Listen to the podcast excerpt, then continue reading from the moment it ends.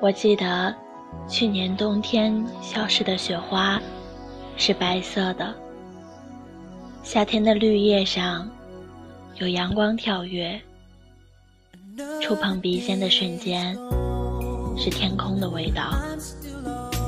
回忆会褪色，但始终是温暖的。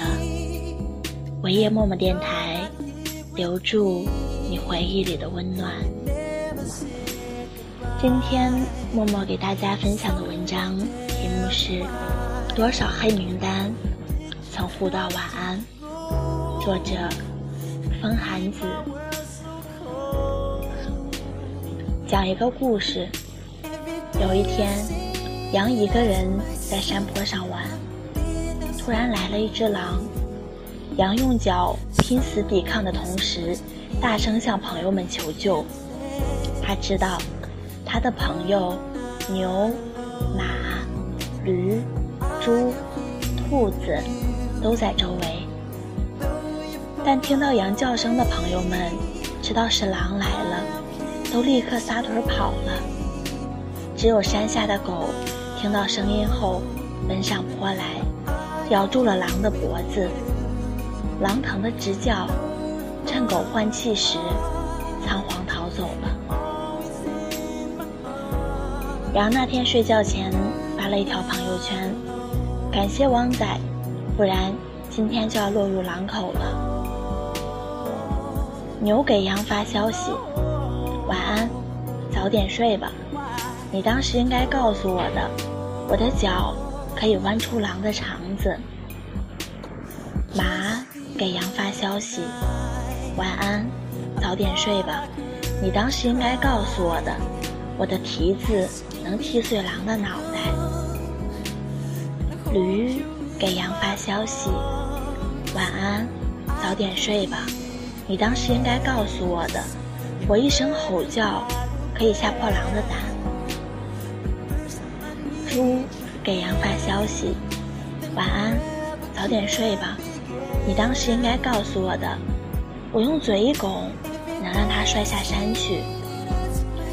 兔子给羊发消息：“晚安，早点睡吧。”你当时应该告诉我的，我跑得快，可以传信呀。杨依依回复了晚安，然后依依拉黑了。亲爱的安德烈里，龙应台对儿子说：“人生其实像一条……”从宽阔的平原进森林的路，在平原上，同伴可以携伙而行，欢乐的前推后挤，相濡以沫。一旦进入森林，草丛和荆棘挡路，情形就变了。个人专心走个人的路，寻找个人的方向。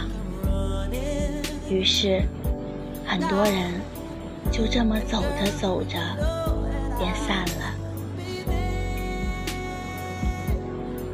张爱玲与闫英在就读香港大学时，曾经好到被人揶揄是同性恋。少女时代，他们形影不离，谈天说地。张爱玲的书中插画、摄影都由闫英创作与拍摄。张爱玲与胡兰成。共结连理时，证婚人也是闫英。后来，随着年岁渐长，他们的感情逐渐疏离。张爱玲在美国孤独终老，闫英在日本恋恋红尘。闫英曾写信给张爱玲：“为什么莫名其妙不再理我？”张爱玲回信道。我不喜欢你总是和我聊从前的往事，好像我是个死人一样。丁玲与沈从文皆为文坛巨匠，同为湘西老乡的他们，年轻时感情深厚。在上海时，丁玲与丈夫胡也平以及沈从文住在一个公寓，被小超、被小报。炒作为三角恋爱，还说三人大被同眠。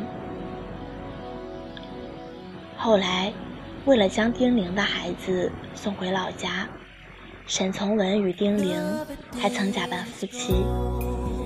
为帮助丁玲，沈从文也丢过武汉大学的工作。在一九八零年三月的诗刊上，丁玲发表《野平与革命》，以此纪念丈夫顾野平。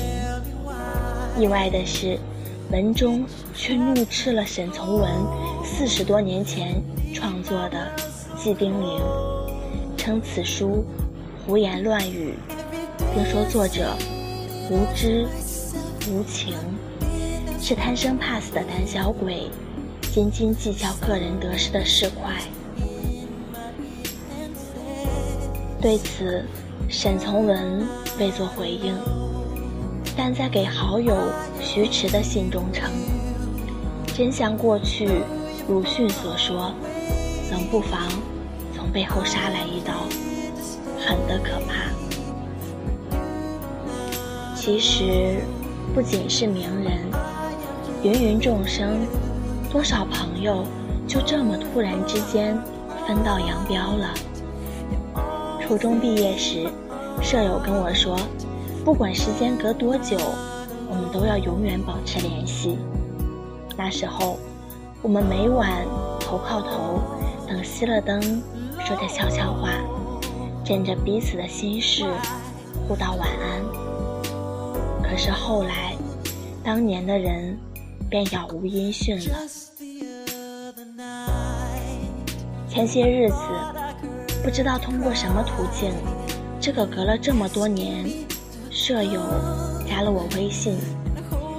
原以为的寒暄，只是一句“我现在在做微商代购，多多支持哦。”不知道回什么的我，默默将其拉黑了。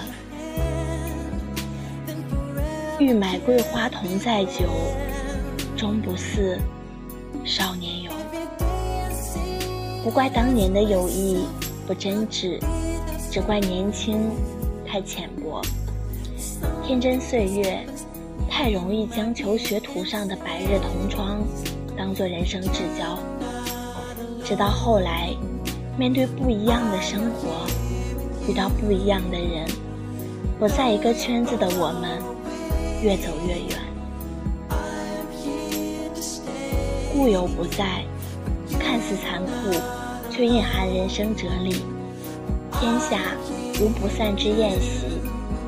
如今，看似热闹的社交网络中，那些与你互道晚安、为你点赞的朋友。或许有一天，无话不说的你们突然无话可说，然后你发现，原来你们的价值观一直不同，只是刚开始认识不深，都会迁就彼此，而现在他却列入了你的黑名单。很多年前。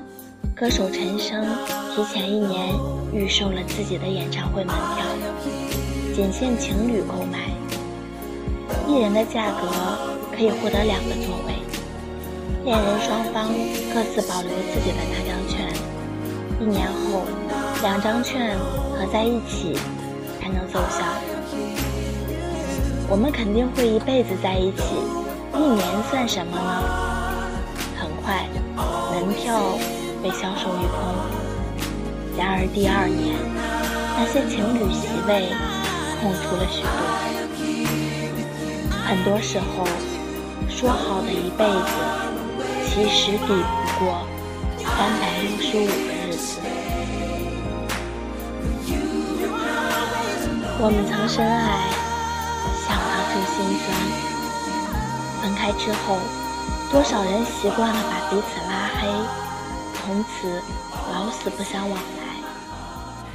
也许是顾忌现在身边的人，也许是自己对那段回忆的逃避，也许是爱与恨一直矛盾的不敢释怀。多少鱼死网破，也曾鱼水之欢。多少黑名单，曾互道晚安。现在陪在你身边的人，你敢保证会是永远吗？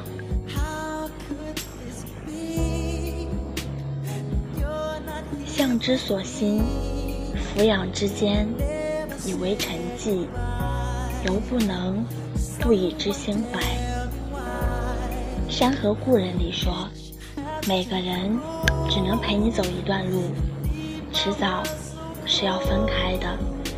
不管分开的理由是什么，形同陌路的我们，也曾是彼此的特别关注；老死不相往来的我们，也曾刻骨铭心的存在过。